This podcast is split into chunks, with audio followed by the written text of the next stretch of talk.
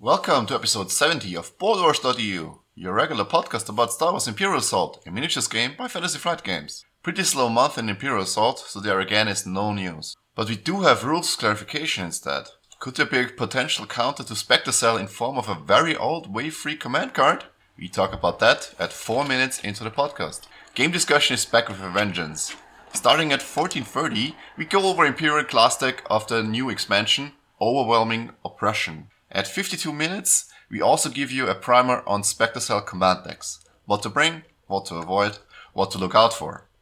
That's all topics for this episode. So do not forget to join our Discord server at discord.me slash bweu. Like always, thanks to our patrons and now have fun with the show.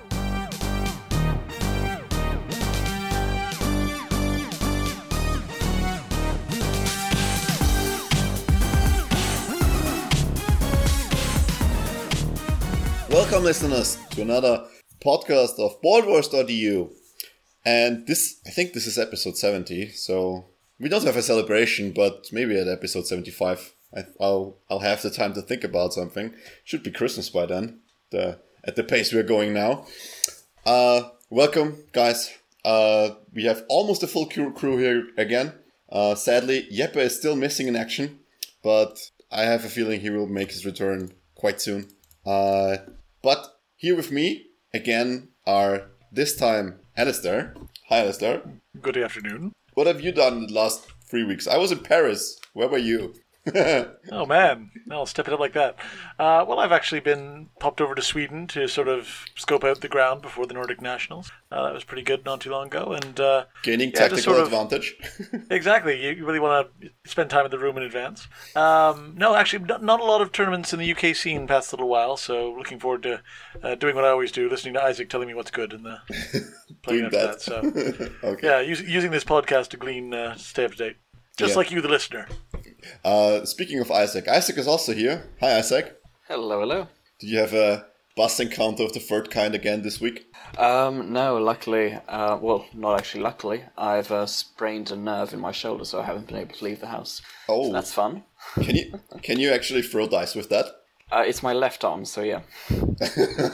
okay, so nothing will ever keep you, me from throwing dice, Stefan. You you you can throw dice, but you, you cannot call your command card. So that's a bummer. Oh no, I, oh no, I can easily do that in one hand. I can shuffle them with one hand. oh, okay, okay. Um, so, uh, also we have Pasi from the Great White North. Hi, Pasi. Yeah, good evening. Are you already done with your first uh, Tyrants of the Lothal campaign? Uh, no. Actually, no. I... I've been, uh, I've been uh, sort of uh, waiting for the for my play by forum campaigns to end. So... Oh, the previous ones. Okay, yeah. Yeah. Yeah, I I haven't even started mine. I I've been lagging a bit this uh, this release cycle. But since we don't have anything new, um, what's it called, announced for any Christmas release or any winter release, I don't think they will put out another big box quite soon. So I have enough time to enjoy Tyrants of Lothal on my own time while shitting on the cards on the podcast. so, um, speaking of speaking of shitting on cards, uh, there was a so we don't have any cleanup. There wasn't any news, so it's a good thing Jeppe isn't here. Uh, and I don't have any community watch because, uh, like I said, I was in Paris for like almost a week. Uh, did some holiday there. It was quite nice, but they didn't do anything for the podcast in this week. So uh, that's also why we came out, uh, come out a, basically a week late now. So with that, we go straight into rules clarification this week with 330. The there was something before I left for Paris. There was something weird going on. Um, I so I don't know how to describe it, but uh, there was something. Uh, someone po- was this actually originating on the forums or was this on Discord where this actually popped up first? Does anyone know about Set for Stun? I, I think it was, it started it on was... the Science Funny Slack channel. I could be mistaken, but that's okay. the first time I saw it. So from there, it must have spread to, to the forums and then on our Discord because I was completely oblivious. Uh, someone I, I, I checked the, the rules clarification or the tournaments uh, channel I think it was. People were talking about set for stun. I I'm I don't even know that command card. But first things first, we have a little bit of rules clarifications about the card today. So um, before we go into what's actually weird about it, um, Pasi, why don't you uh, bring us up to speed on what this command card actually reads and what it does. Uh, it is from the Stormtrooper uh, V-Line pack. Set, uh, set for stun. Uh, zero points, you can include one in your deck. It's any figure. Special action. Perform an attack. If the target would suffer one or more damage, reduce the damage suffered to zero. Then the target becomes stunned.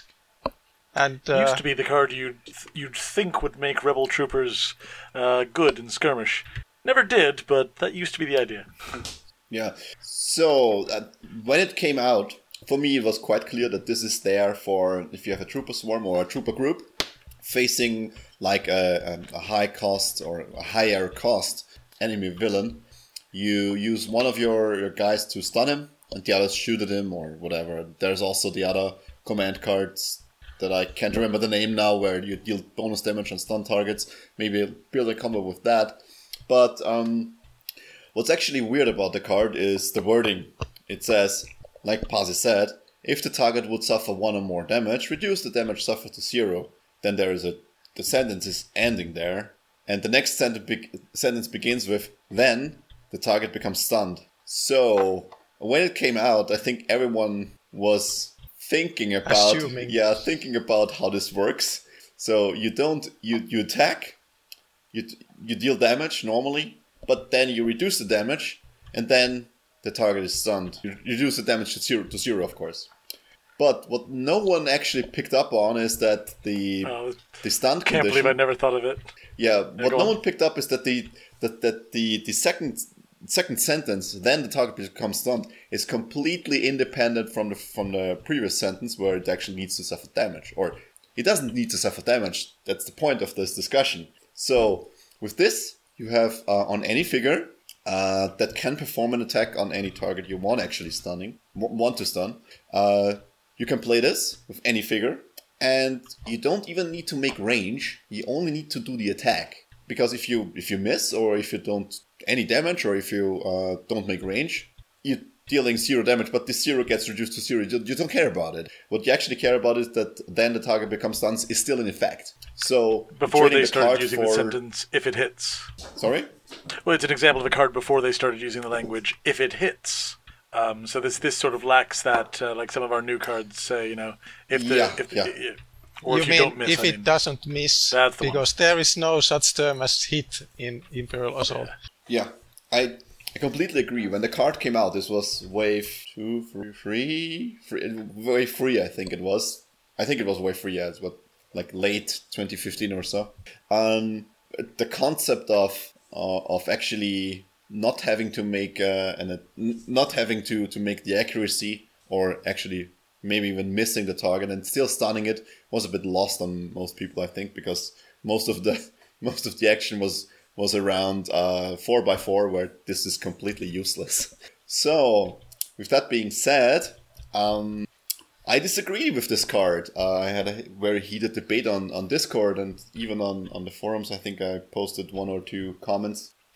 I the uh, the the art on the card, like I said in the post and on Discord, uh, resembles the scene where the stormtroopers uh, catch Leia on the Tantive 4 and then stun her to bring her before Vader.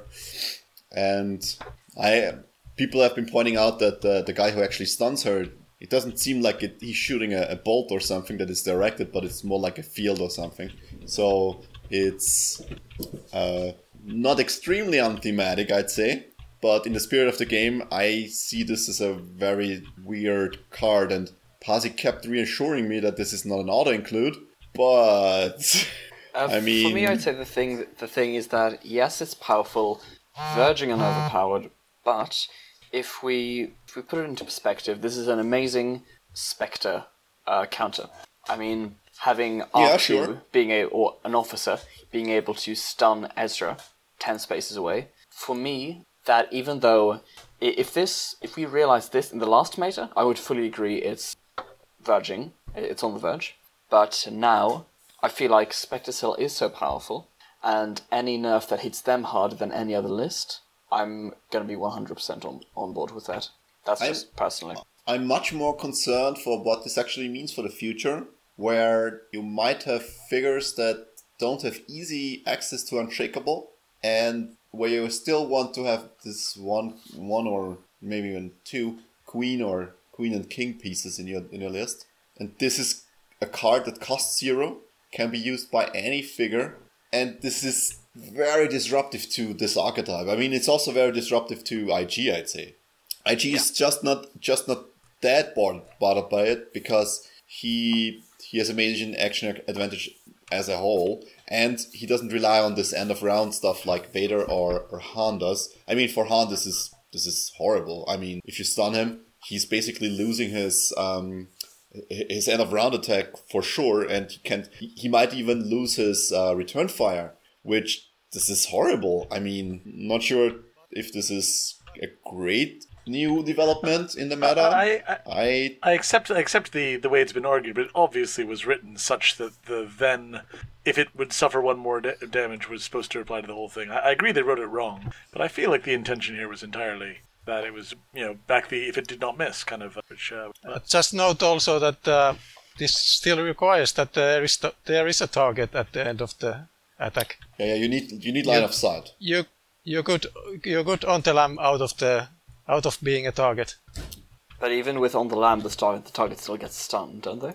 If The you are no longer a valid uh, target, Yeah, but but it just says then then the figure is stunned. the, the target. Oh goodness. at least uh, Uh, so, you know you know the rule says that uh, if you don't do, no longer have a line of sight to the target, uh, Ah, okay. there is no Fair target. There, at least there is no target space. If you well, okay, Okay, so you can on the Lam would- away would the May- actually- action maybe other- maybe, maybe you're doesn't maybe you're right, and the target still exists, but there is no target space.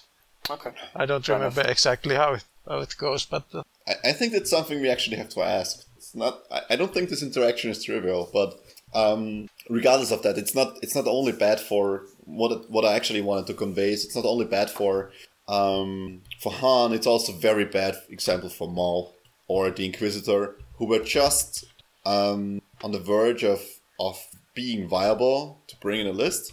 But right now, who who would bring them? It, it's it's such an easy counter to them, where you can make them basically very useless for for a turn, maybe even more by running away after that.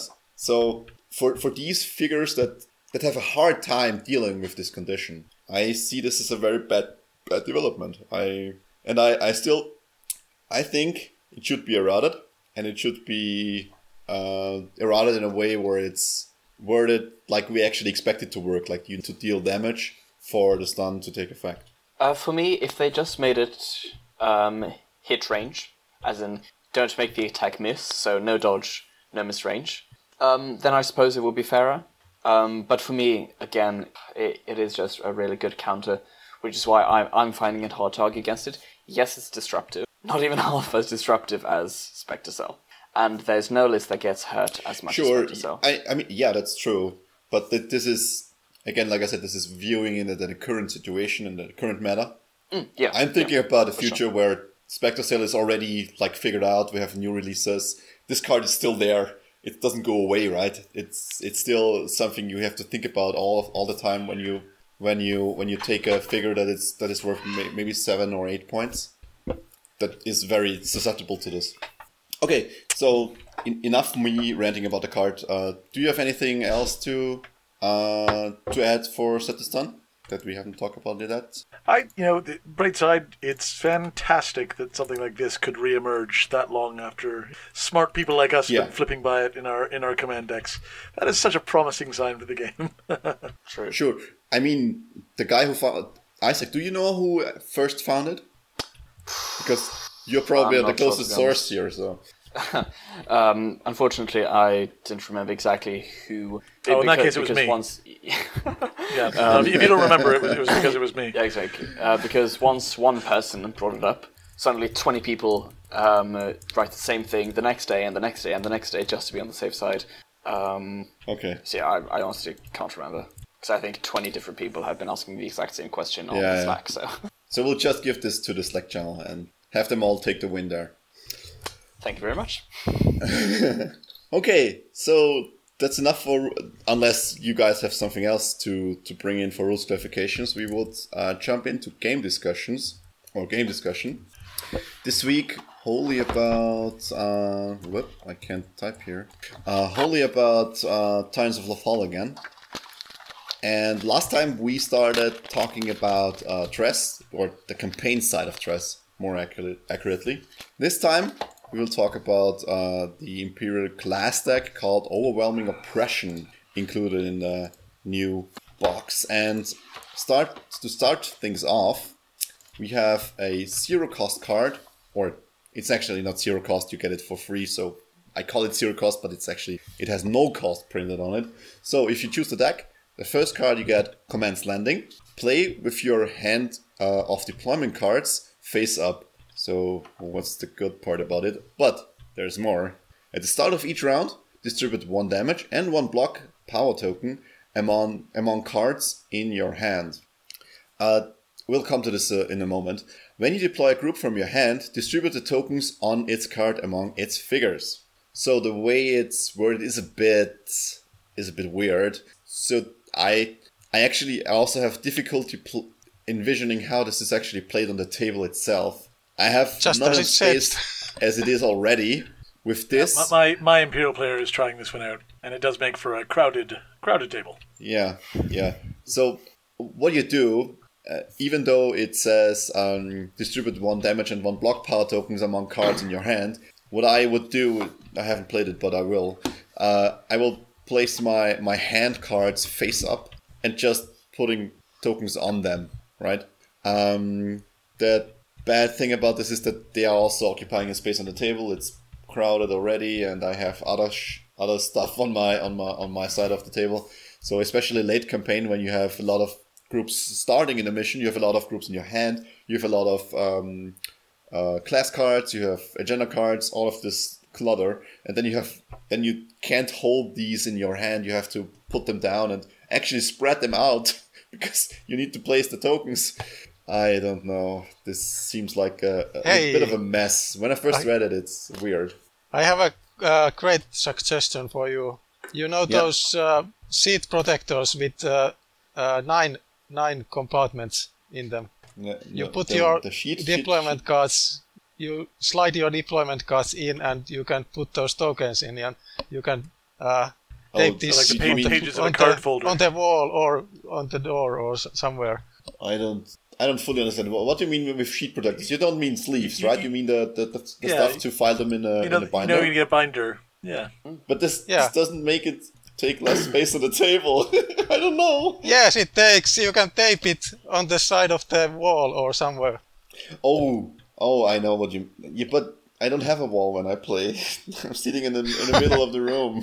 Oh, Get some is- binoculars. Yeah. Oh god. Then I have to stand up and pull the. No, no. Okay, so this Put is it a on the side of so the this is- table then. This is a good start for a very very weird deck. So, um, so Um, I what's just the? have one question uh, about um, this card. When it says hand, does that mean um, open? Not open. Uh, oh yeah, open and reserved groups, or no, the reserve groups remain. So basically, Yes. they I think it basically establishes three zones. You've got your tableau of your playing area. You've got your hand, which is now forward, and then you've got your reserve group. So yeah, as, as Stefan said, there's three areas on the table. It is very easy to confuse the hand with the tableau of live um, figures. So it, I think it's got a slight slowing effect on the game. Not a massive one. You get used to it, Yeah. but you end up sort of looking upside down at a lot of cards. Okay. That said, if you're like me and you plan your game a week in advance, it's nice when the Imperial player texts you and tells you what he's going to be running against you and worry about it the whole time. Yeah. So, um, speaking of just the just the power level of the card, uh, what you get for it, you get two tokens per round on on on your on your cards cards, and as a as a zero cost card or as, as a starting card, it doesn't seem actually very powerful without looking at the other stuff, of course. Um, do you find it's a bit weak? Because if you if the, my my my litmus test is actually thinking about the core set um, card military might or the, the, the deck military might where you get the focus once per round which seems like a better thing because you can choose when to use it. In the first round even it gives you access to bonus surges bonus uh, damage and bonus accuracy where this is just one of each uh, one for attack one for defense um, also But also notice that, that that's the best. Uh, that's the best uh, uh, free card that we have in the game. So You mean you mean um, um, show of The from- force from is the best Might? one. Yeah. So really? That, you think everything that's the best? else, yeah, it's definitely the best card. Uh, the starting card. It's called Show of Force. Okay. Yeah. Uh, I mean, yeah, it's very good, but I think other car uh, other decks had similarly powered card. It's just I don't see it being, especially the thing is you can't access this effect in the first round because I mean Yeah. without without some mid mid round deployments. But uh, if you have a normal round where you, where the, the uh, where the, the heroes are not first thing clearing the object- objectives and ignoring your units, you don't get anything out of this in the first round because they clear your units. They don't do any any objectives. You don't get to deploy it mid round. You get to deploy this in the at the end of the first round where this doesn't help you until that. This, I think this is a bit of a problem, right? I mean, it's even Yeah. weaker than it than it than it seems to me. Yeah, exactly. Um, I do kind of understand the thinking behind this deck because if we put if we compare it to the um, to one of the Heart of the Empire decks, then it's you know distribute those tokens every round, two figures on the board, Yeah. and s- some people will be buying Lothal and not buying Heart of the Empire. Um, and Yeah, sure. for those players, there has to be a an option um, for the Imperial class deck that includes uh, power tokens in in its forefront, but they can't just. But well, but they've already done the um, uh, the best case scenario, which is get them every round. So I do kind of understand that, Yeah, and yes, it is less powerful, but they. I feel like they were kind of forced to include them because otherwise, anyone buying a Lothal and not Heart of the Empire would feel like, okay, so I've got all these power tokens and no way to use them. Whereas here, then, then they're guaranteed to get the feel for it. And also note that this comes with uh, Tyrants of Lothal, which is a mini campaign. So you have you probably have other class cards Yeah, when that- you start the campaign. That's Exactly. that's true, but but balancing yes, a deck, I agree. I agree that it's uh, on the low yeah, low end of uh, okay, yeah, uh, zero cost card. Yeah. okay, okay. So I mean, it's fine. It, the other cards can actually lift the deck up, so it's just for the for the first for the first mission. If you're playing a regular campaign, of course, because if you're playing the Tyrants of Lothal campaign, you're starting with XP. You can already buy some of the better better cards too. Speaking of which, we have our first two XP cards. Um, uh, Alistair, do you wanna go over the flagship? You didn't say first two XP. I mean your first two one XP. We're not That's going in a weird order I'm- to confuse our Sorry. listeners. we? All right. Well, now I'll get off my high horse and get on my personal flagship now. So this is the first one XP card. You earn one villain of your choice. So it's not just the nemesis who gets to know that. After choosing open groups, add one earned villain to your hand of open groups. When you activate a villain, a friendly figure within three spaces of that villain gains one damage token or one block token. I love I this. think this is very good, and you know the the kind of figures who we didn't realize had their own flagship. Um, you know, once you bring them along, like who would have thought? You know, BT10. You know, when he's not astromeching around, actually has his own private ship somewhere, flagship. Or Greedo. He now has Or- a well- flagship as well. Obviously, a fra- flagship for Greedo for sure. It's a white. It's a white flag. He's surrendering, but still, it's a flagship. Uh, I have to say, I just love any cards that uh, that gives you villains on the board because I mean that that just makes the games more fun and more thematic in my opinion. Which is why Nemesis has always and will always be my favorite. Yeah, it's just a bummer that they that they don't get cheaper. But this is a, I think this is not intended for you to be uh, acquired with your your first experience points you get. You should buy it maybe later when you have the opportunity to afford the actual hero you buy, because the the cheapest we have now is Greedo with four, if I think if I'm correct, and the next Yep. cheapest are I, I think are BT and Thrawn with six.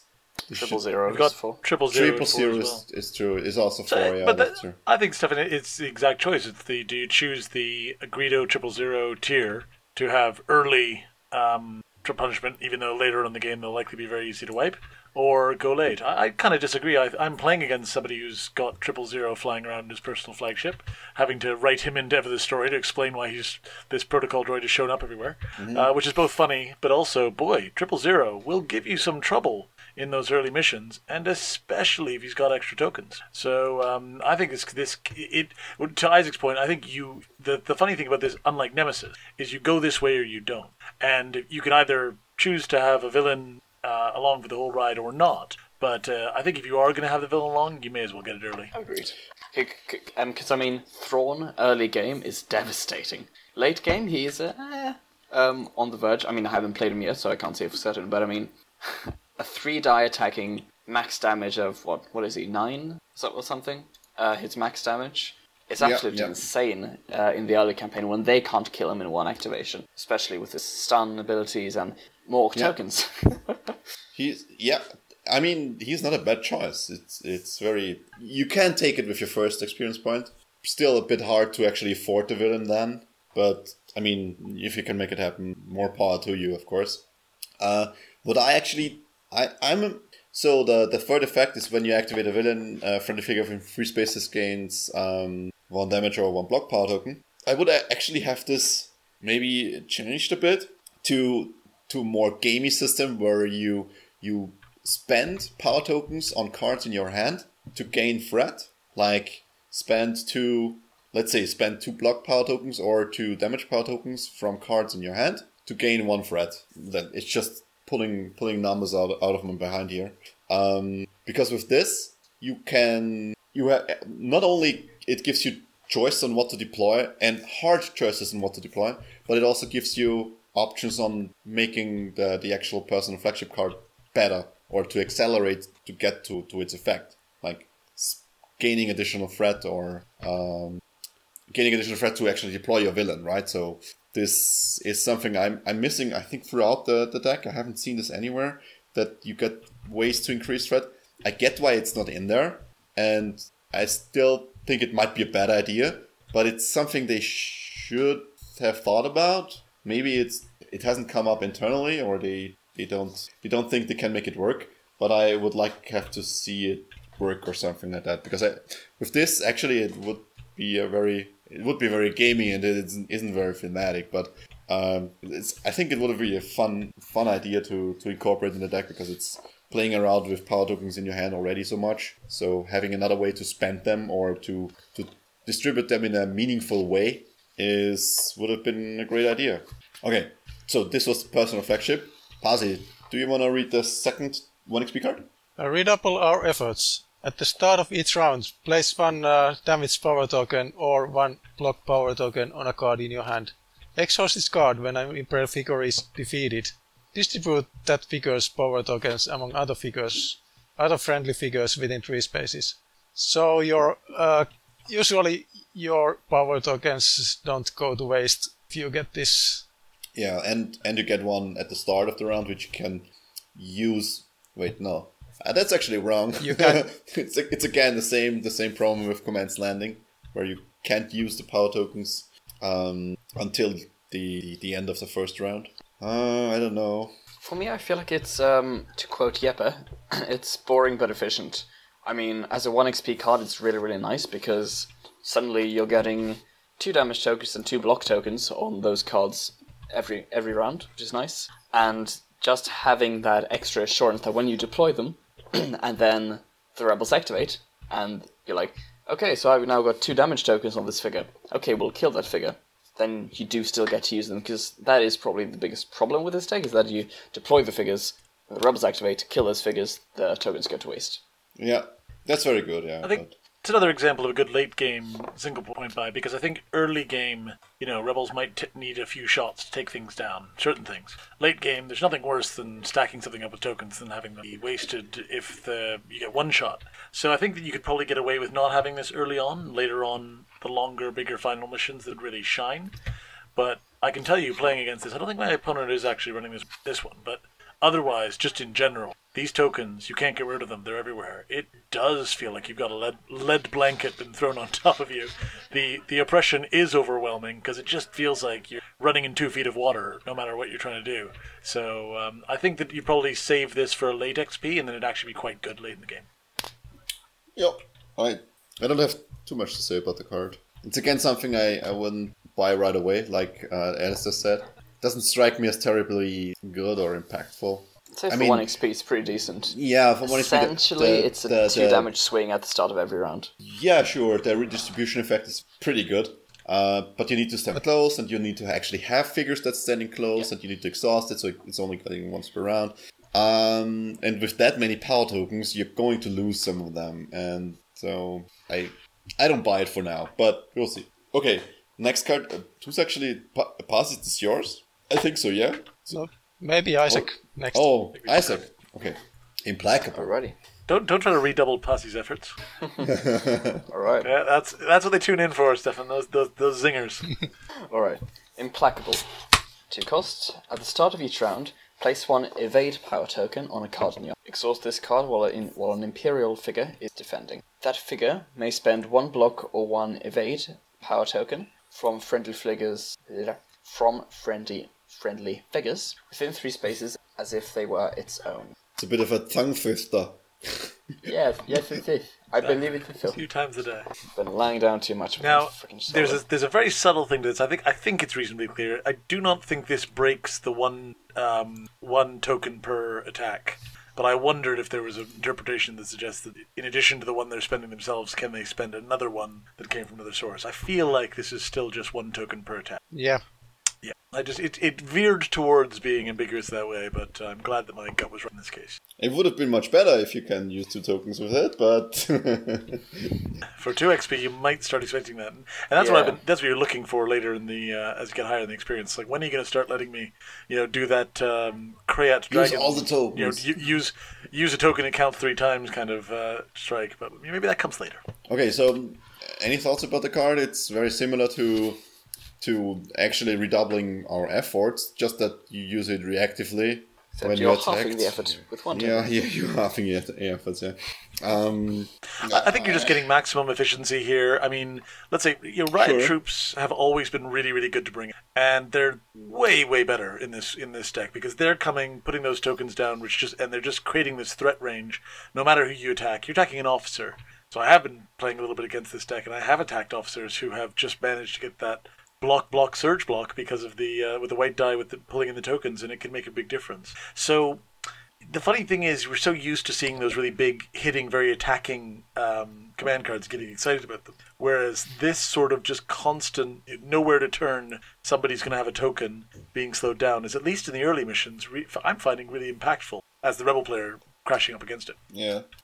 I mean, there is something said about that. This deck is um, is geared towards you giving a bit more action advantage, or not even because it's just this card for now. Um, I don't know. Maybe it's completely wrong what I thought now. Well, we, we've got to talk a little bit more about the rest of the cards. One of the things I've been I've been thinking about, thinking with my my imperial players playing against me with having gone a low villain uh, word as well. One of the things that's been working for him really well with this is high activation, low cost Imperials, because it's just keeping Yeah. the um, the little guys alive uh, with lots of versatility. And then you know it doesn't take long as a rebel player to find yourself having to take three or four activations in a row of little wieners because you just haven't been killing things off fast enough. And uh, at least early on, early doors, that is uh, really, really a good combo for this deck. So I think this is uh, a real sort of endless ranks kind of command deck, as opposed back to what we were saying earlier about a, a big villain yeah. high tower. Yeah.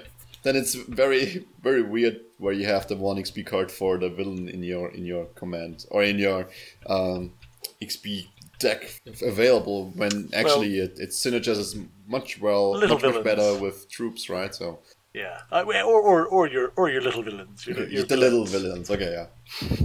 okay, so next card, also two XP, is called Thailanders. Exhaust this card after you deploy a figure. Choose up to three rebel figures within five spaces of the deployed figure. Each of those figures suffers one damage, plus an additional one damage if that figure has two activation. T- uh, hmm. This I Boy, so Stefan, you really need to let us know what you feel about this deck. You're being really reluctant to express a strong opinion. yeah. It's, it's want- almost like you're totally underwhelmed. Yeah, yeah. I mean, first of all, what is this doing in this deck? This doesn't seem to be. St- I mean, it- there's another card of Thai in, in the title, and I, I get that they want to do something with pilots, but it doesn't seem to be terribly thematic to me. And also, the power level, Yeah, I mean one damage for two XP. it's free. Ideally, ideally, It's- it's, free. It's free damage each round, which isn't mm. that bad, but it's also not that good. Especially, especially if you're fighting against MHD, this card is useless. I mean, Oh just God. gives him more fo- But- fodder to, to actually recover damage, right? So, But but how many times uh, have your rebels uh, been just one damage away from being wounded? yeah, yeah I, I mean, That, that's Sure. the that's the most uh, infuriating thing. You have spent your uh, uh, resources uh, during the round, and you have just to have them one damage away from being wounded. I was saying again playing against that the the open hand is not at least the way I've been playing so far, not as much of an advantage as you might hope. Um, but I I thought that if you ever if you really wanted to give the Imperial deck an amazing things, make them play with open deployment points. And that would be information that you would, even if you didn't know when they were coming live or what, you'd change entirely. I think the fun, the fun with Thailanders, especially if you saw yourself going up against a Khoton or a CT who are going to be tokening up, tokening up, tokening, is just that wonderful. They think they're safe, and then you know, um, figure pops up and does two damage to somebody like that before even. Uh, um, before doing anything else, or, Yeah. or it happens at a happens mid round because of an optional deployment. yeah. Ooh, I think I think, and I mean, I don't know about you, not thematic enough. I mean, th- there's a Tie Fighter accidentally landing on a Rebel hero. That's pretty Yeah, fun. I mean the the, the the the issue I had is, is they could be apart like almost ten spaces. Um, I mean, no tie is that big, right? So must have been a lot of ties, right? So um, yeah, They're raining. But from the they are fast. yeah. It doesn't strike the, the the the reason why I'm a bit underwhelmed is um, again this isn't focused on any one on, on any one rebel like some other decks we had in the same XP range where you get to deal direct damage to one hero like two or so or two strain or three strain. This I'm I think it's okay. It's just that it's there's no there's nothing in there that makes you maybe swap a deployment or, swap an activation for a deployment or where you exhaust a, a group and instead deploy another group. That would be cool because then you can use Thailanders more more flexibly. Like Alistair said, you're Yeah. playing with concealed deployment points, so the, the the rebels don't have any way to react to it. I, I think you know. Remember also, I think this is this is uh, funnily enough because the Lothal campaign is so fast. You're going to be looking at two experience cards almost from the get. Yeah, sure. But if you if you look at the way your Imperials are, if you look at the way your rebels are gearing up, and suddenly see you're seeing those activation tokens, uh, or as I said, Khoton, I think y- you're looking at this as sort of maybe you know one to a few figures.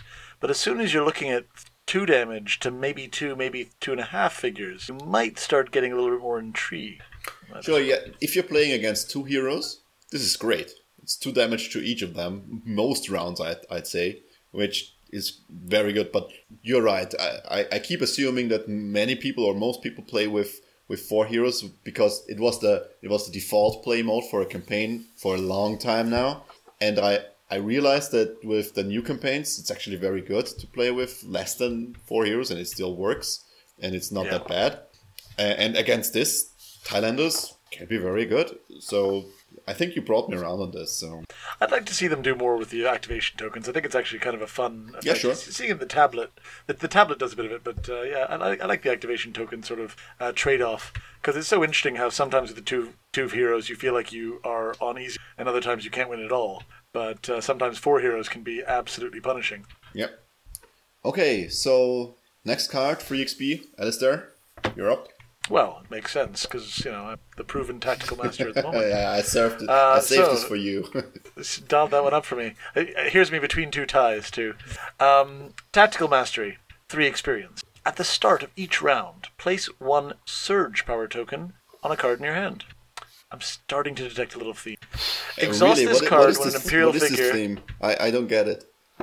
Uh, Imperials. Okay. Um, exhaust this card when an Imperial figure spends a Surge token, power token. During this attack, that figure may use one Surge ability on another Imperial figure within three spaces. This is actually worded a bit weird. I know, and fr- frankly, I you just so I'm not all sunshine and lollipops.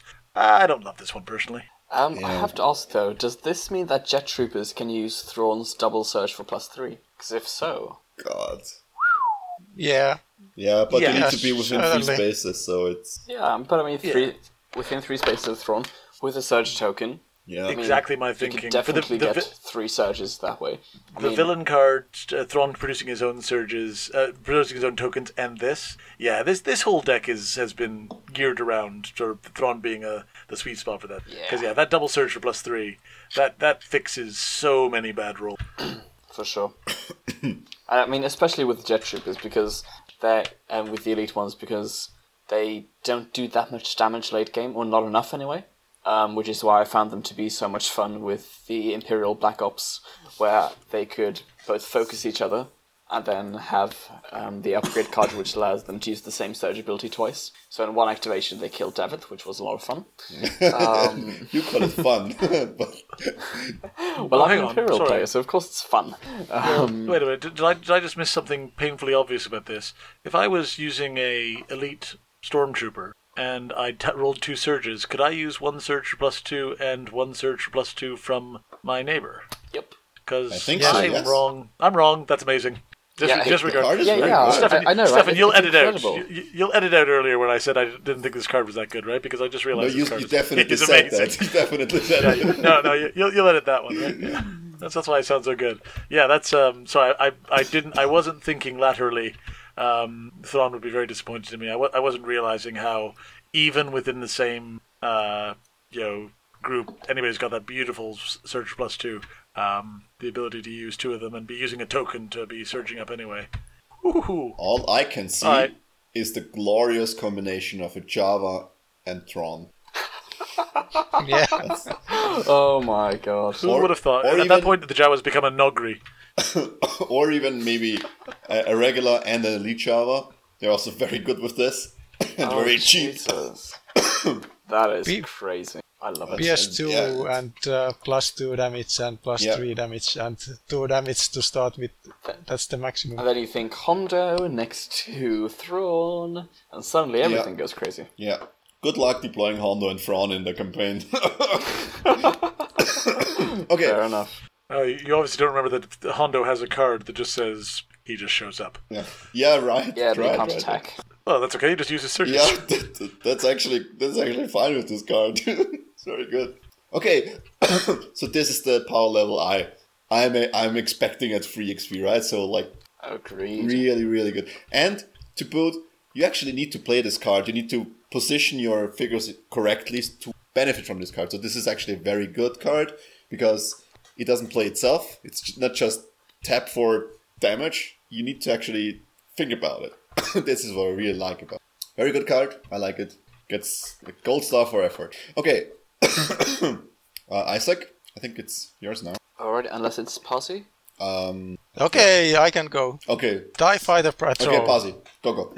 Exhaust this card during one of your activations to choose a hero. That hero may test insight. If the uh, hero succeeds, they suffer one strain. Otherwise, the hero suffers 3 damage and 3 This XP. is amazing. Win-win.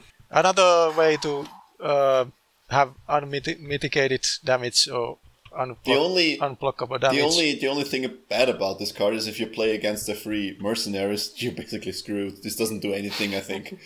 but Well, then you just don't take it. sorry? Well, then you just don't take the card. Yeah, sure, sure. You certainly Yeah. have the warning. Yeah. Yeah. I mean, against any other combination or most other combinations, you have this one hero that has a bad insight test. You just throw it at every every round. Love it. Also, uh, really like it. if you have heroes that get uh, focused a lot, then you you can. Uh, then Yeah, this is uh, focus away with almost yeah. almost. Well, no, actually, it says may test insight. So a focused hero would probably want to save the focused, Unless he gets so they turned. do not- Unless he gets turned. so they do not. I mean, free damage is not nothing. That that's the that's what I'm. He can choose to suffer free damage, sure, but free damage is quite substantially. And if he's choosing to keep the focus and use it, Yeah, he's exactly. probably going to be turned, right? So exactly my point. It's a Exactly, and then get, again, getting rid of a focus is massive. again, great design on the card. Both sides get to choose. Both sides get to, to do stuff with the card, interact in meaningful ways with the card. Have it, have their outs, have their their their ways to strategize with it. With it. I like it. Power level is okay. I there's nothing more to say about it. It's definitely better than Highlanders. No. Uh, but is also depends on the hero Yeah, group yeah, and yeah, their items and and uh, class cards. This is actually Type Patrol is also actually very good against um, two heroes as well because it's you can focus fire more easily because you if, if they mess up their roll they suffer free damage and this free damage is very much of their of the health pool, even though they have an increased health pool. So this can bring you closer to actually wounding them, which is in with two heroes is much harder, right? So good card. Yeah. Okay, so I I'm completely lost whose turn it is. Let's go, Isaac. It's- Yours is the next Alright. the next one. Wonderful. Well, Limitless Arsenal. Exhaust this card when an Imperial figure declares them. You may replace that figure's attack pool with the attack pool of a deployment card in your hand with at least one damage or one surge power token on it. Anyone fancy bringing in an ATST just for this card? Uh, I would prefer Rancor actually Oh, yes. Yes. because uh, because the green is more consistent. True, yeah, exactly. Rancor, then you, you get the um, the tactical mastery card. Stand close to Thrawn. Red, green, green, double surge for plus three. Oh, by the way, that's an officer. Yeah, yeah. um, is this good though? And also- For 4 Yes. And also, yeah, and also people have noticed that if they use personal flagship to bring in uh, General Weiss, Vader. Exactly. they Vader. don't need General General Weiss has epic arsenal. Sure, that's It's, uh, that's very good. Yeah. You can decide the dice pool. Exactly. And, and I love how they're hinting us that this is how you actually should have played by saying limitless arsenal. Yeah, so Yeah. take those figures with arsenal. I guess. Yeah. subtly hinting it. That's good. Yeah. Is it is it worth 4 XP? Yes, in my opinion, yes. You can turn an officer from just an officer into. I think that with Arsenal, um, tactical mastery is close to a must. Because then, I mean, just imagine an officer using a Rancor's attack pool, spending a surge token close to Thrawn. Most likely, he's going to get a surge on one of those greens, which means it's red, green, green, s- double surge for plus three, which is insane. I love Yeah. it because I mean you don't have to use it on one of your powerful characters. You can just turn one of your their attacks into an amazing attack, so you're not losing any value with it. So you know, BT1 has a blue, red, yellow attack. Just thinking about this, it's not actually not bad. Be bad. Uh, does it say Because you don't even need to deploy is- the figure. the problem is you cannot deploy them then? Yeah, but you, you just bring those because there are so many char- uh, imperial characters in the campaign who have amazing attack pools, but just really aren't the most optimal choice, especially late game. Like you know the ATST, Yeah. Weiss, Vader, etc., etc., etc. Yeah, sure. and then and then just saying, okay, I'm giving myself a small disadvantage by not being able to bring three open groups, but in exchange, I am you get an amazing attack his- once per round. exactly. And I mean, just say even if you have a regular stormtrooper or regular officer, suddenly they have three die attack, and again, you probably have Thrawn close to them if you bring flagship. I mean, this this deck is shaping to be one of my favorites, one of my absolute honest- favorites. Yeah, I'm not fully convinced that it's worth the four points, but it it's it's a it's a it's a neat card. Let's put it this way. In my opinion, it's better than the next 4 XP card. Okay, so so the the listeners are, listeners are clued in. The last card is Indomitable Indomitable Force. 4 XP. At the start of each round, place one wild power token on a card in your hand. And exhaust this card during one of your activations. Remove two power tokens from the deployment cards in your hand. Distribute these uh those tokens among friendly friendly figures. Is this a misprint? Shouldn't this be actually two XP? I mean, this is. Told ya. it, it's Well, What, what's the Well, what's there's- the there's something thing to be it? It, said it about- gets the it gets the power tokens directly on the board, so Yeah, well, four yeah, XP. but it's 4 XP for Oh. a 2 damage swing. And that's it assuming you even get the damage. Uh, I'm really not sold on this one. Especially since you were gonna get it anyway, and yeah, it, it allows you to be more efficient, but it doesn't actually gain you anything. Mm, It- yeah, I It's my thing. Any day of the week, I would take Limitless Arsenal over this. yeah, sure, sure. I don't like the four XP cards both, to be honest. I I like the I like the two and three XP cards much more. I just think can't if you wait look- to see a think, hired like- gun um, use with the parting shot. Use General Weiss's attack Sure. pool with double surge for. Yeah, sure. That's very nice. But, but I, I also I think that the indomitable force with uh, you know provided provided you've also got the tactical mastery already. Um, you know, you put down two surges uh, and then get to do two attacks with an arsenal figure that, that could. Um, again, it doesn't need to to do much other than win you the mission, if that's not too glib to say. And Yeah. I, I feel like Indomitable Force can sometimes really push through a very good attack, whereas Limitless Arsenal, I'm sort of Stefan in the sense I think it'll be a little bit of a. It, it's it's it may be a little bit tempting, but at the same time, I think Indomitable Force is great if you have previously invested in just about all the cards that are just giving you so many tokens that you're just loading up um, everywhere, and you just need to get them out and continue attacking them. Um, yeah, that would probably still take Limitless Arsenal, but I think there's something to Indomitable. Yeah, at least the rebels can't uh, plan for it because uh, you activate a figure and then uh, give it give it to the figure who is activating and then use it immediately. Sure, sure. I the, the, the reason that they, they can't react to it is actually why I think it's a bad card. Well, it's for XP, Yeah, so yeah, it yeah, sure. balances. I'm not convinced. this this doesn't strike me as 4 XP. but okay, yeah. I may, This this class deck is taking you on a journey, Stefan, Yeah, yeah, from the highest highs to the I can't wait to blandest bl- to the blandest yeah, blands. I I can't wait to be more disappointed in this deck than I than I've been with um, the leadership deck. it's still sorrow in my mind. Also, Okay. Yeah. Uh, yeah. It it's okay. I I wouldn't buy it. I don't know. But yeah, it's also a 4XP card that exists. Um, overall, I uh, outside of Indomitable Force, I think there are two not enough effects that actually interact with the the tokens in your in your hand, like on the cards in your hand. I th- this is something I I miss throughout the deck. That there is something where you can place them and then shuffle them around, do stuff with them that isn't just spending them for attacks or defenses. That they represent like resources you accum- accumulate throughout the, the war effort or throughout whatever you want to call it. I I would very much like to have this, or would like to have to have this, but but nothing in there for me. I feel maybe for another deck or. And there's still no no viable or no no, no real deck that that lets me increase threat like I want. But we'll see. Maybe next time. I, I definitely well, think it's, if you it's- don't, sorry. It, it's not. It's not an autoplay. I think. I think this is very much a deck for somebody who wants to be keeping the focus on the uh, deployment cards, the, the the imperial selection. The, the you know th- that's what this deck really keeps the the highlight on. And the tokens are there to sort of power up some figures you might not have thought were as good as anymore, or, or you know overpower some that are better. I, I think it's not a. It's not an easy. It doesn't doesn't play itself. This deck. Yeah. Agreed. Yeah, Stefan, Uh, you can use personal flagship. Uh, if you are not playing uh, the Tyrants of Lothal campaign, you can use personal flagship uh, to get Hondo, and he runs through the crates and gives you threat. That's true. Yeah. That's, That's true. very true. Yeah. But I have to deploy him first. yeah. Um.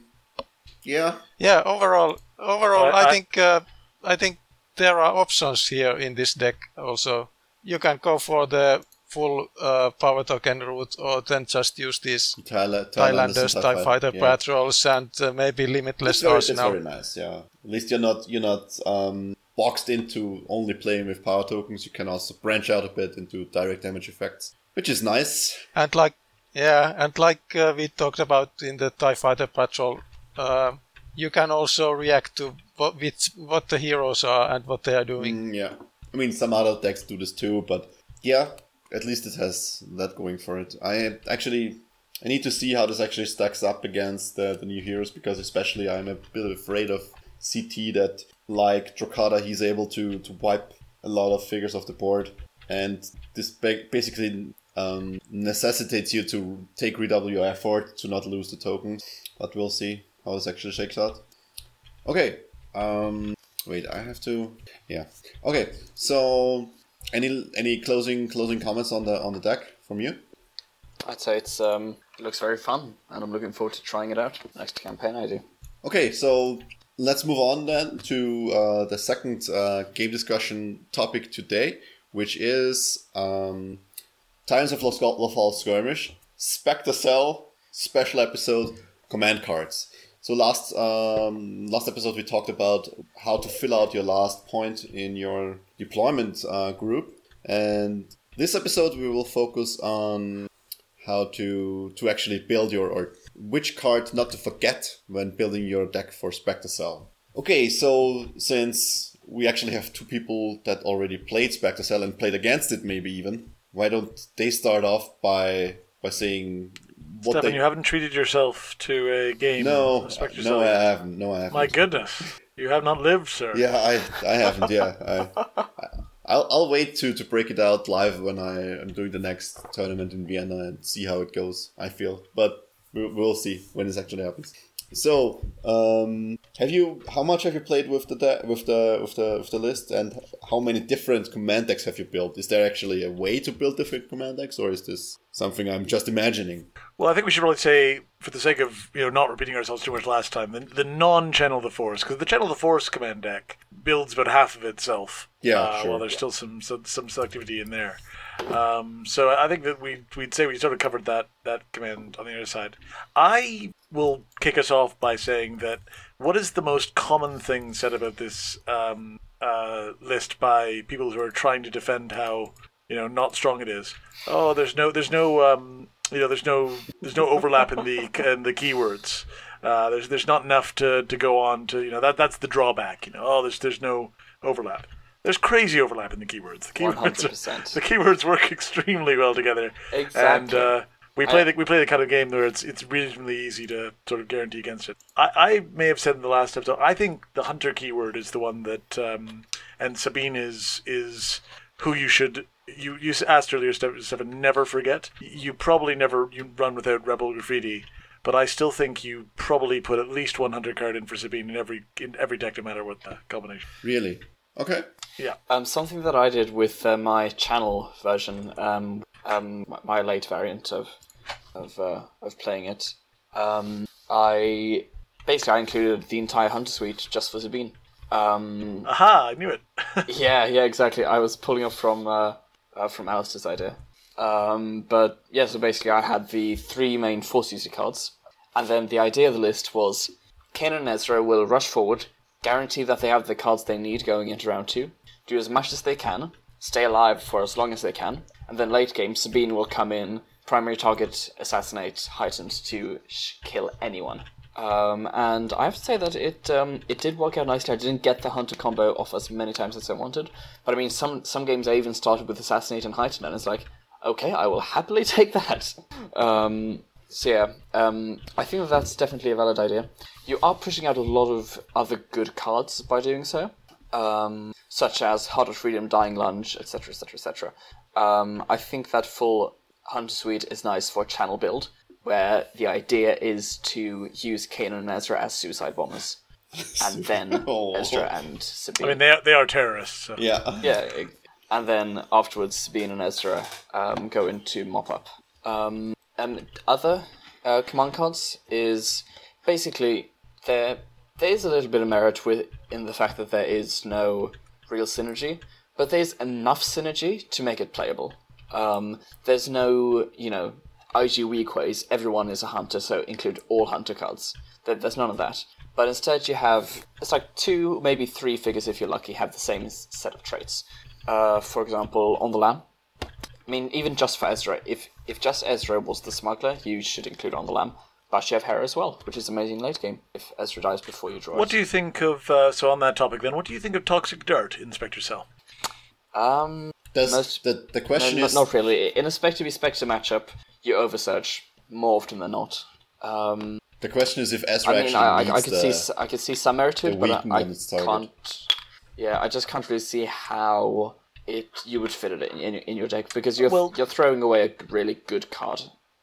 Yeah, I mean uh, the the thing I was I was thinking there is that the my, my general principle for Spectre Cell and it's still still not working as well as I'd like is that you absolutely must clear figures, and anything that gives you a little extra um, ability to to clear those figures is worth worthwhile. So I found that you know weaken or other effects just to be able to make sure that I can get a few significant hits through uh, are what's necessary to take people off the board. Okay, so that what do actually how is how is the the list played if you are saying you're playing with hunter cards or like multiple hunter cards?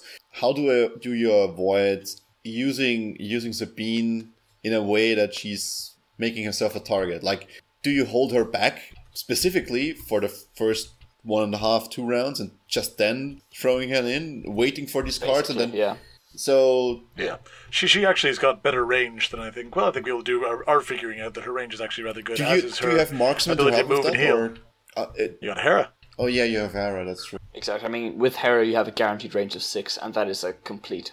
And on most maps, six is gonna get you what you need to do. Okay, so And and Zeb generally doesn't doesn't warrant the attention I've I've usually found. Uh, well, I've been the target of a seven range Zeb shot, so Oh dear. yeah, not fun. Okay, so the the idea now is to to take all the hunter cards you have and all maybe also even all the smuggler cards you have, like you did in the hunter smuggler mercenary deck, and just try to to stack it all on Sabine. What do you? Um, still good- there's still not good so- cards. necessarily. I, I, I mean, I you really can still think that use in the, a, the, the smaller cards with, with Ezra and whatnot, but Yeah, um, I feel like in in a channel variant, yes. The problem is in a channel variant, you're putting so much pressure on your opponent early game with Ezra and Kanan that they have to pay attention to them. But in any other So- game, th- then okay, people so- will so this- be focusing down on Sabine. Is the thing. So what what is the idea? You take the hunter cards and smuggler cards plus some force cards. So you pull out your force cards at the start of the game um, to create some early game pressure, and then wait for your hunter cards so you actually can make your opponent force uh, f- focus on on Ezra and Kanan before you throw in Sabine. Or is this what's going In- on? Or Yeah, exactly. Because ra- round one, you make sure you have force push. Force push alone has k- made me kill Thrawn round one because Ezra moves, picks up a red weapon. Kanan moves, force pushes Ezra. Then Ezra's plays Spectre Cell. It's it, it's insane. Okay, um, how, how strong it is. Um, then Force Rush round two. By that point, maybe even have naturally drawn Surge, and at that point, you should be able. And even if you don't play Force Push round one, you'll be in such a position with Force Rush and Force Push that you can pull out the figure that you want to kill, really do some in- impressive damage, and then even if Ezra and Kanan die very quickly, um, because I mean, if Ezra and Kanan um, put 10 damage on Vader and kill Thrawn before they die, that's not being very optimistic, but but i- i it's possible. That would still be a good enough trade-off because Thrawn's gone. I think they I've will used do all more, my cards right? I mean, Yeah, yeah, it, it definitely would be more. But even in that situation, okay, yeah. So in the, in the worst case, I uh, mean, okay, yeah, exactly. So that would be a worst case scenario. okay, yeah, yeah. Kill Thrawn and ten, gonna say, yeah. on Vader. They both have Uh, lightsabers. Yeah, yeah, it, it, it's insane. Um, and then Sabine then comes in with heightened and um, assassinate and ki- kills Vader off. That's the idea of it, and, and it does work. Um, If you don't if you don't use channel, I, I still think this this is where I say not maybe all the hunter cards, but I don't think you really regret um, having uh, you know something like an assassinator or a heighten agreed. on the chance you get it. The, the trouble, of course, another thing about the, the deck is the lack of draw. So it's gonna it feels a lot more it feels a lot less controlled than many of the decks we've played where we've had a lot of uh, abilities to get control of your deck and therefore look for what you want. That said, speaking of lack of synergy cards. I do believe that um, Black Market Prices is a fantastic card with two smugglers in the deck. One, you, only one you'd really like to use is Hera, but just the ability to put in some higher hunter cards that are very very sellable if your game is going so badly that Sabine has already been killed or not going to get to use that assassinate. So the, Exactly. the the idea is also to to have a little bit of draw. You also include planning and black market prices, so you can filter through your deck. Is this Plan. Sorry. Um, planning is very hard to argue I for agree. because Yeah. You just don't have that. Uh, you don't have that. it- it- Gideon is gone, and there's no Imperial officers. You don't have it. You don't have a, a soft uh, leader activation as as you used to. Exactly, and I mean, Isn't Hera planning on enough? Chopper. No, no. Um, I mean, her attack pl- plus one, three die, double surge for PS2, single surge for plus one Yeah, is true. amazing. Especially in Spectre v Spectre, your opponent will be utilizing He- Hera to her full value. Uh, if you draw it round one, so essentially you have a one in five chance of using the card. That's not really good Yeah. enough. Uh, officers training yeah? That's true. much better option. Kanan whiffs a lot of attacks, I found. Um, so being able to reroll for him is amazing. But then on top of that, you're getting one card less than planning, but it's action efficient, and you are inflicting more damage. And in Spectre, action efficiency is what wins you in a Spectre v Spectre matchup. Being able to Do, do you rate black market prices? I know it's an action loss, but I just thought the points sort of. Yeah, For, I- for I- me, I- the points make up for it. Mm, yeah, I think that if yeah, exactly like you said, the points do make up for it. Um, if you could assassinate Sabine dice before you play it, I'm not sure because some people might just shuffle it or put it in the bottom of the deck with heroic effort.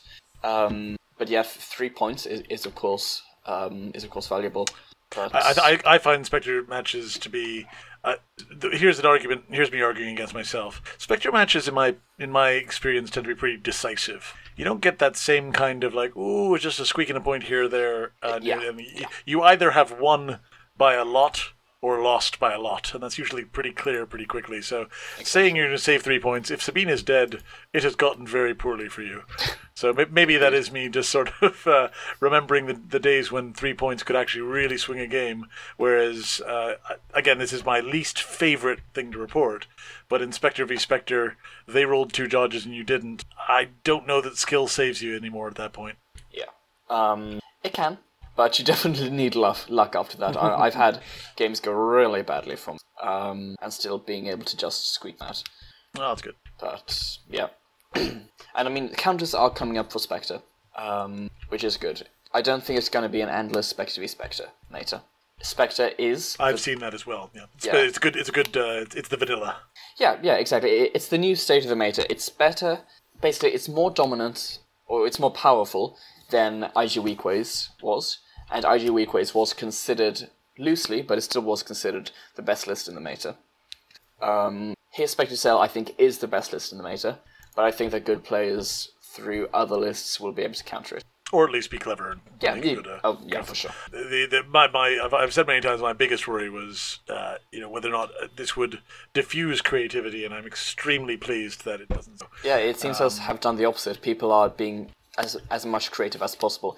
I mean, some people have even been talking about Vader double DP. And then I don't know what forums you're on, Isaac, but this is a family podcast, so um, let's, let's just keep it above board.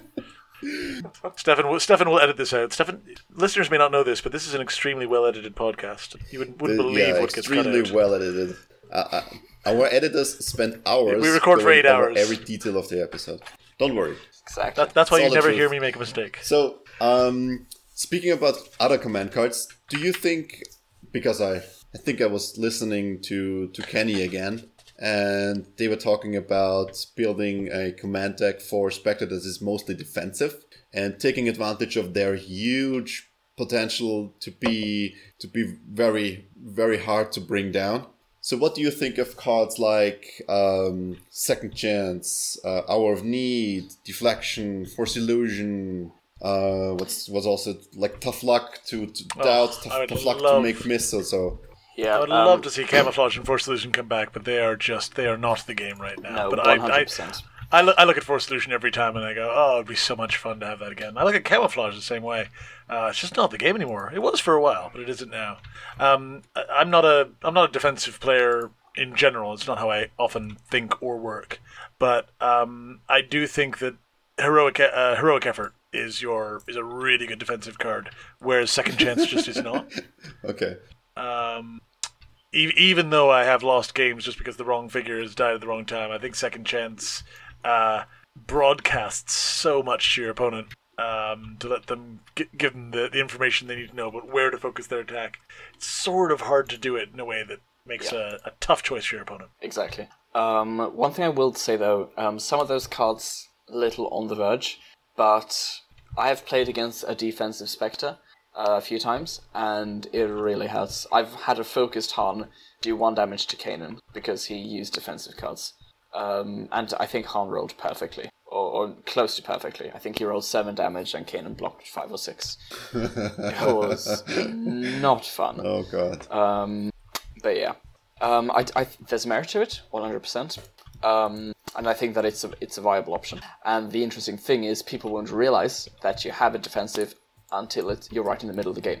It's not like Channel where it broadcasts this is a channel list, or this is a doubt list, this is a um, extra armor list.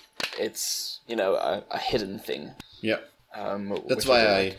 uh, I mean, I still, uh, the I was thinking about um, especially the the force of defensive cards like force illusion and deflection, and to a less extent, and also like learn by example, and having a way to position Ezra and and Kanan at the at round one defensively, so they can all of them like them plus uh, Sabine and Zeb can charge in at the start of round two and have them bait attacks like ranged attacks and uh, deflect them and uh, make them miss and maybe even get some damage out of that. But I think when you draw them, when you don't draw them at the right time, at, at the earliest, um, or at the first round, and you draw them late, they usually are pretty useless because e- either your force users are dead or they are so far into the into the enemy lines that the minus two accuracy don't really do anything. And even if you combine force illusion with deflection, which is minus four accuracy, you're basically banking on a do- rolling a dodge to get the two damage of deflection going off. So that's not something. It doesn't seem like a good idea to play. And with if you agree. not drawing that many cards, banking on combos like on the lam deflection or the deflection into on the lam or deflection into a dodge or deflection into a force illusion. All of this requires you to draw cards and use them use many of them in one one defense, right? And this is not something you want to do. I think. So Yeah. have them have some some cards that you can use once at the right time to give you the extra little bit tip you need to make your attack defeat an enemy figure or do what you need to do might be a bad idea i, I was thinking long and hard of this about this when i i, I think still stuff like uh stuff like um second chance and dying lunge i mean they are both two, two cost but dying lunge especially don't you think it has a place in even if you don't you want to want to maybe trade it for tools or so i mean tools is a bad a bad idea because tools can be used by Sabine and or not by Sabine by ezra and um and hera Sabine. She's And on. Hera. and and Sabine too yeah so tools is maybe yeah. a bad I mean, idea I mean, but yeah. Tools is an auto include. maybe Um, maybe change it for heightened or so Yeah. Um, something that I found is very nice in Spectre is strength in numbers. It's it takes the ridiculousness of Spectre to a whole nother level, which, like it or not, it's it's a fact. So basically, start a round, you activate Ezra. He moves up, attacks someone. Strength in numbers, you activate Hera. Hera moves up, shoots the same figure. Oh, then she does Spectre Cell to have Ezra attack again. So one cost card to. That was an expensive someone. ATDP. Uh, act as a punching bag. Yep. Um, it's it's crazy. Uh, because I mean, you could do similar things with um, you know, Hondo and Jabba, but it's just not the same. Uh, One of the reasons I've been trying, uh, I can't say I've cracked it yet, but just to uh, uh, talk about defensive lists, just to break with the Spectre for a bit, is I I have been trying a a list that does not aim to win um, by killing anything, which is every ridiculous hunter point generation card. And nothing but on the lam and slippery target, and everybody runs, and everybody just gets out of the way. Just which to, is also to disrupt things like that, those effects. Um, can't say it works. Uh, I, I've I say I've come close to almost being able to maybe not come in by minus ten points. Uh, is the best I've been able to do so far with it. However, I still think there's something to using cards like uh, cleverly, like on the lam, but um, like slippery target. Which, if I was playing a Spectre list, there is just that time when Ezra is the right target, and something like that happens. So Ezra gets. Uh, um, you know, attacked or attacked out of sequence by somebody moving up, being able to run away with him can maybe soak, if you use your timing right, soak the attack your opponent was really banking on because it was it's their second or third attack against him, and that uh, I that it requires patience. But I think slippery target is actually a very good defensive card. Yeah, um, I ran my uh, hockey religions and a good blaster um, list a while back where I had Spectre, and I've removed Sabine, um, Spectre Cell, and the extra point, and then put in Han, and then replaced Chopper with Gideon.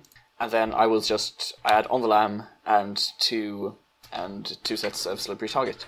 And against Spectre, it actually did okay for a while because every time Ezra Kanan ran in to attack my Ezra or Han, they just okay slippery target or on the lam one space return fire tools oh five damage. Um, yeah, um, it, it was fun. It didn't turn out as nice as I hoped. Yeah, it sounds like you and me are the same. It's, it's uh, you got high hopes for it, but it's uh, just maybe not up.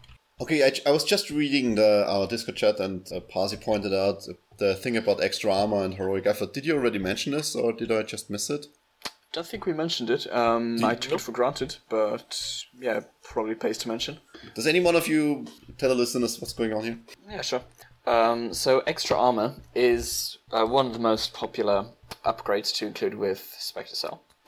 Um, it is a non-unique card, and heroic effort, which is basically an auto-include in any spectre list, is zero cost and says include only if your entire list um, composes of non-unique deployment cards.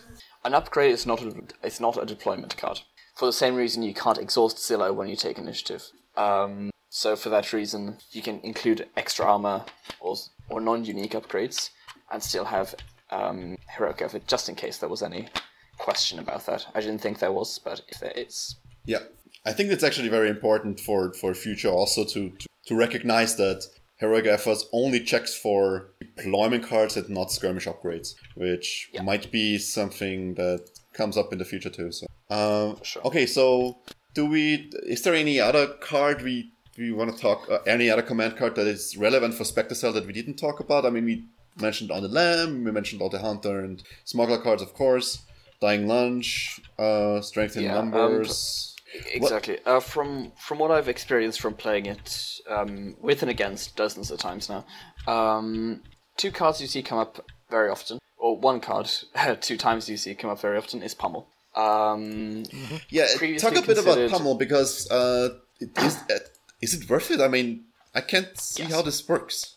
Ezra, Ezra, Brash, Force Push. Do I need to say anymore? Yeah, that's Or true. if you if you manage to Spectre Cell, Spectre Cell before movements. Ezra's activation, exactly, Because, because, you have so much free movement in this list. Spectre Cell is so uh, uh, versatile in when you uh, choose to play it. Exactly. This is Kanan so crazy. will rarely this, use it. This list is so crazy. Okay. Yeah. Um.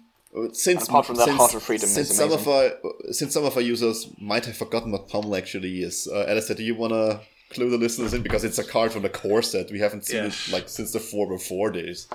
Give your give your opponent a nice light massage.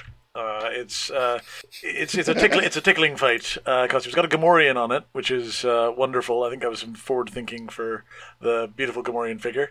But Pummel is uh, a two activation, two special action card that if you have a melee attack, um, allows you to do two attacks. Um, so, it, funnily enough, I think a, a classic mistake, or at least maybe I always make, is I assume it's a brawler card. It's not. Uh, it, it is just requires a melee attack, and the the beautiful thing about it is it just requires good positioning. I think some early thinking behind this card, I always like to speculate early on, was that here you had officers invader or officers and and uh, royal guards. You'd you'd use the officer to get them into positions that they could use a full round to double attack. Um, but it was never that easy to do, frankly. And I was a big fan of using Pummel with uh, cats because I'd use the uh, Beast Tamer, uh, which when you got off was wonderful for the double cleave, double uh, bleed. But in the era of Spectre Cell, Pummel is fantastic, and Isaac nailed it. The it's it's hard to nail what makes Spectre Cell so good. Extra attack is excellent, extra block is excellent, extra damage is excellent, but up alongside all those other three is the extra movement, and extra movement means Pummel is on the table, and Ezra and Kanan are two of the hardest hitting uh, uh, figures in the game. I mean, Ezra can one shot most multi-unit figures, Yeah, especially with it's- Kanan. It's it's practically so guaranteed. crazy. I fully agree. So, so, so Stefan, I hate to say it, this is like you, you Yeah. you're like me a month and a bit ago. You need to start playing it because you, you, I think if everybody else goes through the same process I did, you go through a period of absolutely loathing it, and then you try some different things. No, I don't. I don't. Lo- it I don't think I loathe it. I, I actually, you, like you have to play it a few times to actually go through all the stages of grief, and then Yeah. you'll uh, get to acceptance. the more the more we talk about it, the more I like it, and the more I like what it does for the game because it's the it's probably the list new players will get when they start playing skir- skirmish, and it's probably the list where you can start playing, get a feel for the game, not know how how mechanics Yes, but I interact, mean, like- and then have a, a huge potential to learn about the game. Because Oh, I disagree entirely. What? It's, it's it's it's like it's like saying you know that you know somebody's very first experience of you know should be like winning the Olympics. I You know, mean- I remember when we had to work hard no, to get those I- extra what I mean- like, uh, what I the kids these days will be like, oh, extra attacks and I mean, I mean, especially especially about about how mechanics interact, right? It's not it's not like you it's not like you learn styles. but styles Spectre of breaks all the rules. Yeah, new players need to learn about the rules. Don't you know? Uh, But but Spectre breaks them all. That's the problem. no, I don't think so. it- well, well, I mean, to be on the optimistic side, it does use every single freaking combination imaginable. Yeah, that's why I'm. So, but is that really Imperial, the Imperial Assault we know? Maybe, maybe not. I mean, Vader is parting blow combo, fair enough. Um, Han Rangers combo, I suppose. um, let's say Han Gideon. Move two, shoot. Move two back. Gideon focuses Vader. Uh, sorry, Han, and moves him two out again so that he gets his end around attack off. Um, things like that. This is just that to, to the next level, which um, the players who've played it for a long time um, will feel like the the the old man on the porch um, waving Get their fist lawn. at, at the new Spectre cell that walks by. Get off my lawn! Um, but yeah, I I'll be honest. I don't like I don't like Spectre. I'm accepting it. Um, Well, like I said, I, I've I've come around on it in a big way, but mainly because it's fun to think about how to get around it or, or work with or against it. Yeah, But I, I, I guess the the whole thing about the welcome mat point, Stefan, is just this idea of like it's a really weird way to learn the game because you're just because I, I think if and I actually haven't I haven't taught anybody with Spectre, but I I feel like if I did, I'd be like, all right, here's how you play the game. And now you can just ignore everything I said, and this this list uh, breaks all these rules. uh, you, you get one attack a turn, except for all these guys. You get uh, normally get this movement, except for these guys. Uh, it's uh, you it, get it one shot really is except for a these guys. yeah. Um, this is how much damage you do, except I, I think I think much of the much of the rule set of Imperial Assault is to recognize that there are some exceptions to the to the base rules, and Spectre set is Sure. S- Spectre Cell is full of that. And you, as a new player, what I expect would have happened or would would happen is that you miss like eighty percent of the stuff you can do in a round when you play the first few five six matches, and you still and you still get stuff done. It's not like it's like it's not like you forgot to do something and now your character is completely given. Like in like with with Han, if Yes, you co- if you completely forget about the end of round attack, or if you completely forget about the end of round attack and his return fire, he's not nearly he's Oh not nearly God. as he's not nearly as important or or impactful as he should be, right? But new players exactly. new players forget these things. They do, and with these Yeah. with these guys, it's not that important because they still they still have strong figures and they still can accomplish something on the board. While with other lists, you forget something, everything crumbles. With them, you forget something, Exactly. you still you still limp along. It's not like you win; you still limp along, right? And this this is the this is why I think it's a great list for players to start with, right? Yes, it's very, very forgiving and, and truly Forgiving, excellent that's- that's players. right, that's what I uh, mean. e- excellent players can position with Kanan and Ezra and the rest Yes. so well. There, there are still there, there's also a, a great thing seeing play people play Spectre extremely well. Yeah. uh, because there's a lot of nuance to um, you know knowing the threat range uh, both Yeah. in you know damage but also in in movement, and then of course really knowing the maps. I personally cannot wait for the new. Uh, Lothal map to, to come into rotation. Uh, I'm not sick of the ones we have. I just I think it's got the opportunity to really shake things up for Spectre, which I'd like to see. Yeah, yeah, I'm totally with you on that. I, it, it's just a shame that right when Spectre came out, uh, the Lothal sw- swamps go out of rotation, where they probably would have had Oh the, the worst time in the in the Oh, the Nal Hutta, yeah. that Exactly. Would have been although- very the interesting. Nal Hutta yeah. swamp. Sorry, I, I misspoke. I misspoke there. Yeah, I, I'm I'm the only person in the world who thinks so, but I miss. no, no, no, no. I agree with you. My my, my my Vader rating on Nal Hutta was fantastic.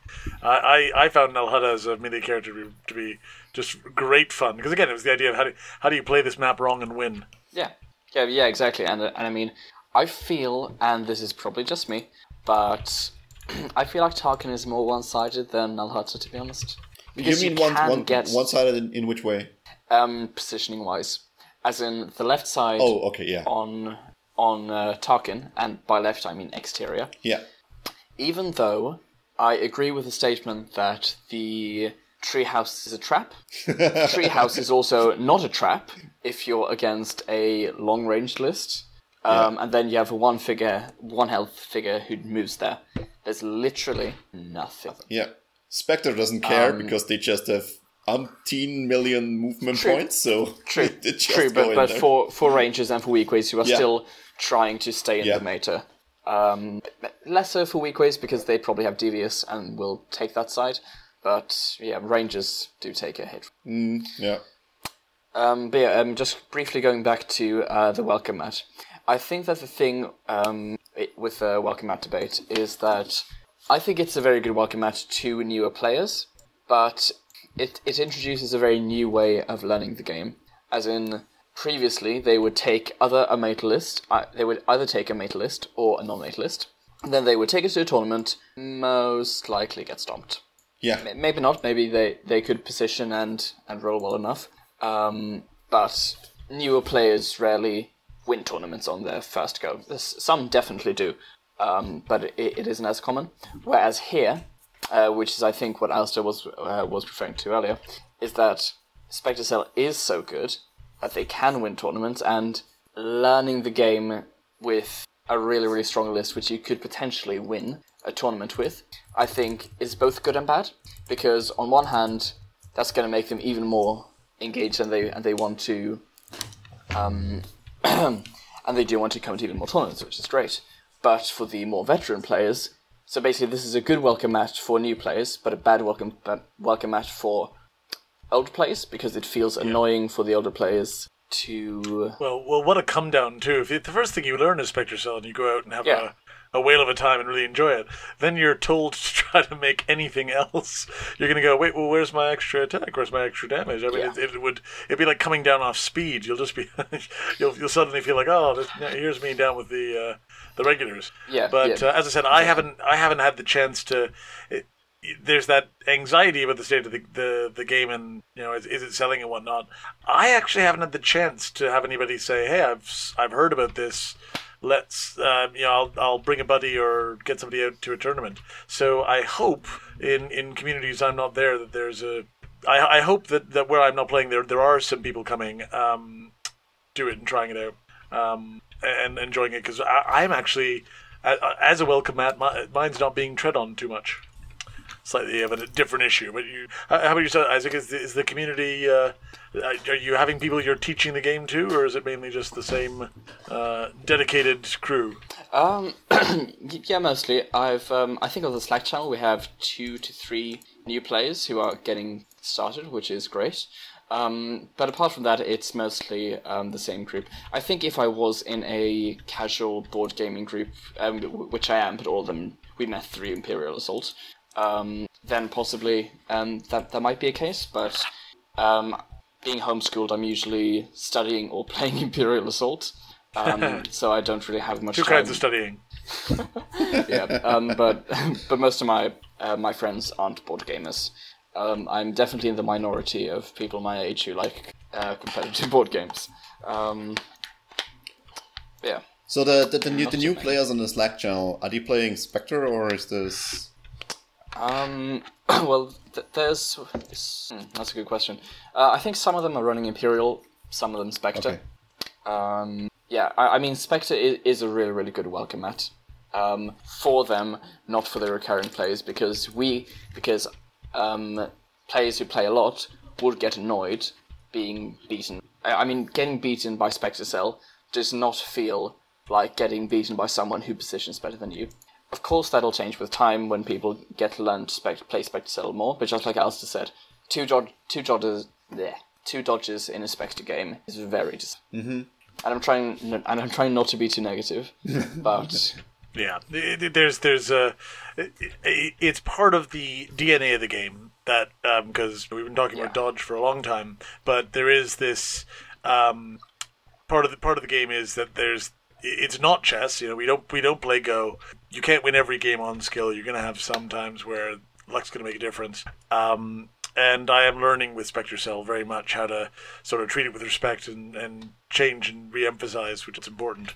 Um, Okay, yeah. so yeah, if, if I was if I was teaching somebody the game, I'd want them to you know maybe try Imperial where there's um, you, you get a bit of a respect for how to sort of stay alive and defend things, and then Spectre Cell can be you know, The re- the fast the lane. reward after you after you learned it the hard way, exactly. uphill exactly. both ways. That's dessert. Okay. Uh, yeah. So unless you wanna wanna add something to command cards, which I think we we deviated quite nicely from. um, anything left for command cards on Spectre Cell? I don't. I, I don't think so. Uh, Fans will tell us what we missed. I have I have something uh, in the show notes. I just see. What about meditation? Did we talk about meditation? Um, I think we talked about it a channel fair bit in our first one. Sorry. Yeah, again in a channel variant it could work. Otherwise, don't Yeah, yeah, um, sure. Because unless you draw it round one, you're you- you're really not gonna get it off. M- Meditation is what I refer to as hot dogging. I mean, that, that's definitely showing off to your friends that you can pull off one of the hardest cards to pull off in the game. What do you think about running So- in, it with, with channel and pulling it out of your out of your hand with channel to have it first round I and think then use it on on, I, on I yeah, don't know. I, I definitely see some merit with it. In most of my uh, channel games, um, I usually can get into position anyway. Um, is my only counter argument, but I definitely see the argument for it. I think that it's um, it's nice, but most likely Kanan moving eight will will put him into cover and allow him to move four or six with um, Spectre. um, uh, Yeah, it's, it's almost the, the four. Yeah. You spend the four early or late. Uh, th- Exactly. I, I put I put meditation being less uh, exciting as I thought down to the, the closable doors. um, if if the doors were open, meditation could be more useful because you might have to hang further back and still want to be a threat. But because the doors are closed, as Isaac says, especially with Tarkin, you can get pretty far forward, and you, you haven't really gained much from your meditation. Yeah. Okay. I see. It, it was. I haven't thought about it before. Uh, uh, before our last podcast, but I have been thinking about it since then, and I, it's the same with deflection and um, force illusion, where it's all these cards that are forces cards from from the olden days that never found their way into actual skirmish lists, and I tried to fit in, and they just didn't make the the impact right. I think so. All of them, um, all of the Force user cards that were played until now, like uh, for Surge, uh, Force Jump, for um, what's the, other one? Basically, the movement ones, and they are they are pretty good in, in Spectre too because both of them can use them. But all the other ones that haven't been played are also not that good in Spectre for some reason. I don't know why. Maybe I'm just too bad, but yeah. Mo- mostly because the cards just aren't that great, and the movement is. See, I mean, just like action efficiency, efficiency sure. that goes hand in hand with movement. Yeah. Movement is one of the most important currencies of the game. Yeah. Destiny has resources. Imperial Assault has Movement, movement, yeah. essentially. Yeah. I, I mean, I that's why IG is one of the best figures in the game because he has that seven move and attack, Yeah. or two move and two attacks. Yeah. Okay, yeah. So that's that's all the cards I can think about, and I think we touched on most of the cards people would think about when they when they hear Spectre Cell. So that's this. Um, sorry, go ahead. Well, I mean, let, us not forget you can you can take Lure of the Dark Side just to discard it, and then play Ezra's command card to play uh, Lure of the Dark Side from your own. Spe- your command speaking card. of And which, that is so- uh, auto include. So Auto include. there's no way to actually discard it without playing Black Market, right? You can do strain, but that's it. Oh, that's true. Yeah. Very or, careful or, strain or planning. planning. You could draw it into your hand. Use planning on Chopper. Oh no, you have to discard one of those cards, not a card in your hand. so yeah.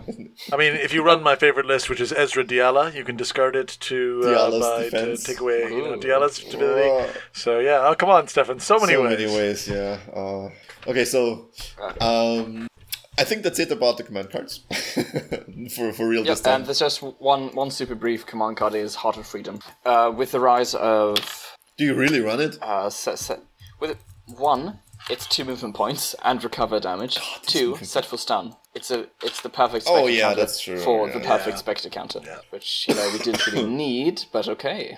Yeah, that, that's all I was gonna say. Okay. Yeah. So that, that's it for for Spectre Cell command cards. Next episode, we will go back to to the to the to the Imperial side side and first talk about um, not the Imperial side, but the second rebel hero of the campaign, CT seventeen oh one, and then talking about the Death Troopers in skirmish, how they shake up with Vader, and if they actually have a place uh, in an Imperial list right now. But that's all for next episode. I am very excited because I can hear it. I'm hear I'm hearing no, I'm hearing a lot about them, and, and I it's it's like it's like modern art. I don't understand it, but people say they love it, and I want to know how. yeah, yeah. Me too. Me too. I, I, do, I do not get the, the Death Troopers, but I, I can see it. I can see them working. I'm curious. Yes. So that's all for next episode. This episode, I think we're already done with it. Like a little bit shorter than I, I expected it to be, but that's fine. Um, and this brings us to our our sign-offs. Um, Pazzi, anything from you before we go on to a break again? Well, we have played uh, uh, Betrayal at the House of the Hill, and uh, well, it isn't uh, Battlestar Galactica either. Okay, so uh, do you do you expect any of your play by forum campaigns to end soon, and you you can actually then play Tyrants of Lothal, or is, are they still lasting for a few more weeks? Uh, I think it's going to. Uh, we are in the uh, second to last uh, mission. Okay. Chain of command. Pretty Chain soon. of command. Uh, it's going to. I, I expect it to last a few rounds at least, but uh, then we are going to go to the final, and uh, maybe then I'll start a new one, or actually uh, maybe two new ones. Okay. Okay. And uh, we are we are also. I, I'm also waiting uh, to start uh, the app campaign, the Jabba's Realm app campaign with my group, but uh, With your offline who knows group when what? that's going to happen. Yeah. Okay. Yeah. Yeah, that's also something I I, had, I need to do before. Ho- hopefully the year is out, but we'll see. uh, Alistair, anything cooking for you? When are what? When are the Nordics actually? Do you want to remind our listeners? Uh, not not far. Uh, just probably should book my flights. Uh, it- with all things being equal, in three weeks, I should be seeing Isaac and getting to the table. Right, three weeks in a few days. so Um, that's 26th, 27th, Yeah, exactly. I think it's 27th, which is yeah, it's Saturday, so 27th. the Saturday. Um, So I probably, probably should book my weeks. flights tonight. Um, get that actually set in. But yeah, looking forward to that. Um, and yeah, seeing seeing those people that are able to be there. Uh, Greg number two uh, worlds is threatening in attendance. So Isaac, it's not going to be one we're going to be able to phone in. It looks like, which is exactly what I want to see. If I'm getting on a plane, I want to I want to be working for it. So I, well, I as, as much as working for it every time Isaac's again, there. So. Yeah. I'll be definitely listening into your report afterwards. Did you? So, someone, someone's, someone's rumbling through their apartment. Uh, did you talk to Jeppe? Is he coming too?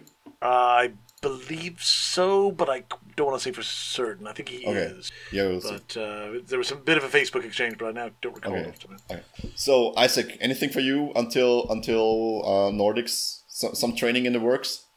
Um, yeah, every time I get a little bit of free time. Um, unfortunately, with school really picking up, and now with my injury as well, um, I'm limited to. Oh, getting one old, man. I'm limited to one Yeah. to two games a day, which I know is more than most people. But um, when I was at the off season in August, uh, after the holiday and before school started up, I got like Fae, which was so much fun. um, so yeah, I'll just be practicing as much as I can. Okay. Very good. Um, he says he says this. He's actually in rehab. He's he's uh, he's on a withdrawal kick. he's got his like yeah, He's, he's in just just cutting down. imperial assault rehab. Okay, so for, for myself, I'll, I will try in earnest now to get my group going again to have some have a sh- have a shake on the new campaign and the new expansion. And you and I need to. Yeah, and we need to- Got a call from Yeah. Jabba, an invite from Jabba Yeah. to get on to. um, to, to, to play to play the, the the app campaign in on Tabletop Simulator. All of this in the future, and for for ourselves, I think we will see us again in hopefully before the Nordics. Un, un, unless something happens in two weeks that we can't, then we will hear us after the Nordics. But the listeners will will notice, and if you want to hit us up, don't forget to join our Discord. Don't forget to like us on Facebook so you can stay up to date with what's going on with the, the episodes. And I think that's it for this episode. And until next episode, may the force be with you. And bye bye. Catch you later. Bye bye. Boy.